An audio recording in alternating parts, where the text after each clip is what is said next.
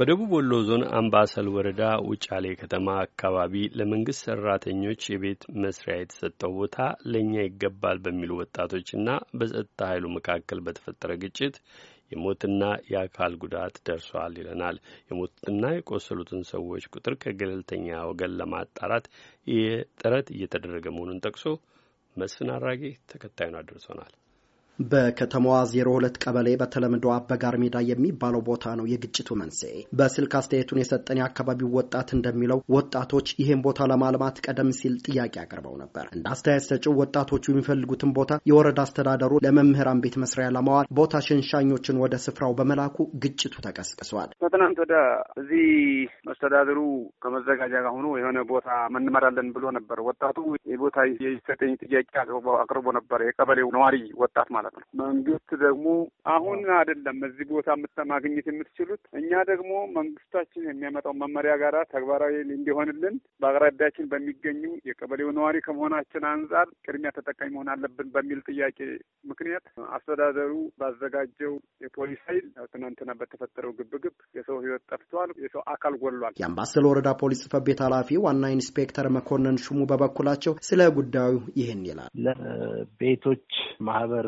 ቦታ ለመሸንሸን ባለሙያዎች ጋር ቦታ ሄደን ያው የአካባቢ ለእኛ ነው መሰጠት ያለበት ለሌላ ሰው ሊሰጥብን አይገባም የሚል ወጣቱ ተሰባስቦ ቀደም ሲል ጥያቄ ያቀርብበት ነበረ። ለወጣቱ ደግሞ የወረዳው መስተዳድር የሚሰጠው ምላሽ እንዲሁ ዝም ብሎ በደቦ የሚጠየቅ ጥያቄ ምላሹ ከባድ ነው የሚሆነው። ምላሹን ለመስጠት በማህበር ተደራጁ።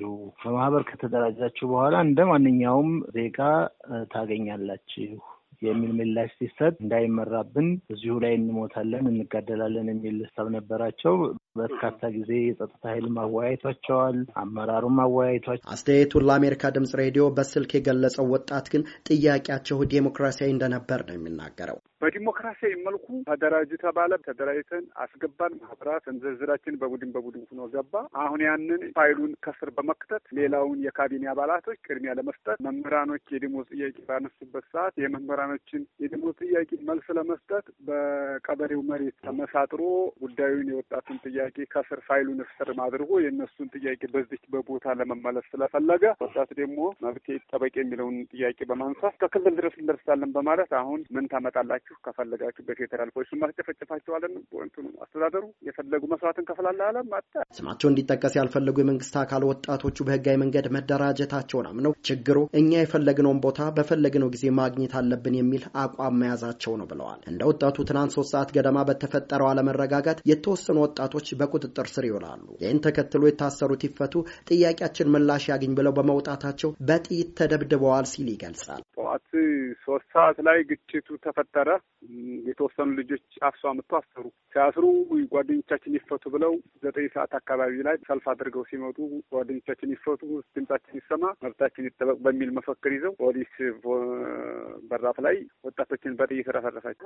ፖሊስ የጥይት ተኩስ ጀመረ። የጥይት ተኩስ ሲጀምርባቸው እነሱ በርግዘው ሄዱ። ከዛ በኋላ ወደ ላይ ነበር መጀመሪያ አካባቢ የተኮሱት። ከዛ በኋላ እዛ አካባቢ ያሉትን የእኛን ወንድሞች የእኛን እህቶች ጨረሷቸው በቀጥታ አግድም መሬት ለመሬት ተኩስ። አሁን አንደኛ ጎስሊ ነው የኔ ሞቶ ዛሬ ቀበርኩ። ምንም ምኑም ላይ የሌለበት የጥያቄውም አጋር አይደለም። ብዙ ግን የተመታ ወጣት አለ። አሁን እነዛ ልጆች የመታውን ፖሊስ ያውቃሉ። ብዙዎች ዛሬም ሆነም አልሆነም ቤት በተጭራሽም ሰውም ሊገደል አይችልም ነው። ዋና ኢንስፔክተር መኮንን በበኩላቸው ወጣቶቹ ወደ አካባቢው የሄዱ ባለሙያዎችን አባረዋል፣ ጸጥታ ኃይሉም ስራውን በአግባቡ እንዳይሰራ አውከዋል ሲሉ ይገልጻሉ። ማዘጋጃ ቤቱ ያስቀመጠውን የወሰን ድንጋይ እየነቀሉ በስፍራው ከብቶች አሰማርተው እንዲወጡ ሲጠየቁ እምቢ ያሉ ግለሰቦችን በቁጥጥር ስር አውለው ወደ ጣቢያ መመለሳቸውን ጠቅሰዋል። በዋነኝነት ደግሞ ያስተባብር የነበረው የቀበሌው የወጣት አስተባባሪ ተብሎ በካቢኔ ደረጃ የተቀመጠው የቀበሌው ማለት ነው። እሱ ደግሞ ያንን ቦታ ለወጣቱ ለኳስ ሜዳ ይሰጥ የሚል ደግሞ ሌላ አጀንዳ ያለው ሰው ስለነበረ እሱም ደግሞ ኳስ ሜዳውን ለምን ደፈራችሁብኝ በሚል ቀጥ ብሎ እዛ ረብሻ ለማስነሳት ሲመጣ እሱንም በቁጥጥር አውለን ነበር። ከዛ በኋላ ከኋላ ያለው ወጣት ከቦታው ልቀቁልን፣ የታሰሩትን ሰዎች ልቀቁልን ነው የመጀመሪያው። ከቦታው ለቀቅን እኛ። በኋላ ኃይል አደራጅተው ቁጥራቸውን ጨምረው ጣቢያ ላይ የታሰሩትን እስረኞች ልቀቁ በሚል መጡ። መጨረሻ ላይ በሩ ጠባብ ነው ገቡ። ምንም ልንቋቋም አልቻልንም። በመገፋፋት ከጀርባችን በከፍተኛ ደረጃ ድንጋይ ይወረወራል። ከዛ ተጠግተን የራሳችንን ቢሮ ግድግዳ መከታ ያዝ። ከዛ ቀጥሎ እንደገና ደግሞ በዙሪያችን ከኛ የጸጥታ ኃይል ውጪ የሆነ የሽጉጥ ተኩስ ይሰማል። ከዛ መጨረሻ ላይ የነገር እየከፋ ከሄደና ወደ እስር ቤት ከገቡ የእኛን ፖሊሶች ደግሞ ተቆጣጥረው መሳሪያ ከነጠቁ ለሕይወትም ለንብረትም አደጋ ስለነበረ ያለን አማራጭ ምንድን ነው? ራሳችንን እና ግቢውን የመከላከል ስራ ለመስራት ወደ ሰማይ ጥይት የመጠ በዕለቱ በተፈጠረው ግጭት ሰዎች ሞተዋል፣ ሰዎች ቆስለዋል። ልዩነቱ ቁጥሩ ላይ ነው። አንዳንድ ወጣቶች የሟቾቹን ቁጥር ከአራት እስከ ስድስት ያደርሱታል፣ የቆሰሉትም አስራ አምስት ይሆናሉ ይላሉ። ፖሊስ ግን የሟቾቹ ቁጥር ሶስት፣ ከባድ የመቁሰል አደጋ ደርሶባቸው ወደ ሕክምና የተላኩት አምስት፣ ቀላል ጉዳት ደርሶባቸው ከመጠነኛ ሕክምና በኋላ ወደ ቤታቸው የተመለሱት ሁለት እንደሆኑ ያስረዳል። የሟቾቹ አስከሬን ከፖሊስ ጣቢያው ቅጥር ግቢ ውጭ መገኘቱን ያመለክቱት ዋና ኢንስፔክተር በምን አኳኋን እንደተገደሉ ከህዝብ ጋር በመተባበር ምርመራ ይካሄዳል ብለዋል። በሌላ በኩል አሁንም ድረስ የታሰሩ ወጣቶች መኖራቸውንና ከቤተሰቦቻቸው ጋር እንዳይገናኙ መደረጋቸውን የሚገልጹ አሉ። ወሎ ዞን ፖሊስ መምሪያ ኃላፊ ኮማንደር የሺወርቅ ላቀው አሁን በአካባቢው አንጻራዊ ሰላም መስፈኑን ገልጸው ህብረተሰቡ ከፖሊስ ጎን እንዲቆም ጥሪ አስተላልፈዋል። ከማህበራዊ ድረገጽ አንጻር የተዛቡ አስተሳሰቦች ወይም የተዛቡ መልእክቶች ቢኖሩም ህዝቡ መደናገጥ የለበትም። ከፖሊስ እና ከጸጥታ ኃይሉ ጎን በመሆን አስፈላጊውን ድጋፍና ትብብር እንዲያደርግልን ያው ጥሪያችንን እናስተላልፋለን። ለአሜሪካ ድምፅ ሬዲዮ መስፍን አራጌ ነኝ ከደሴ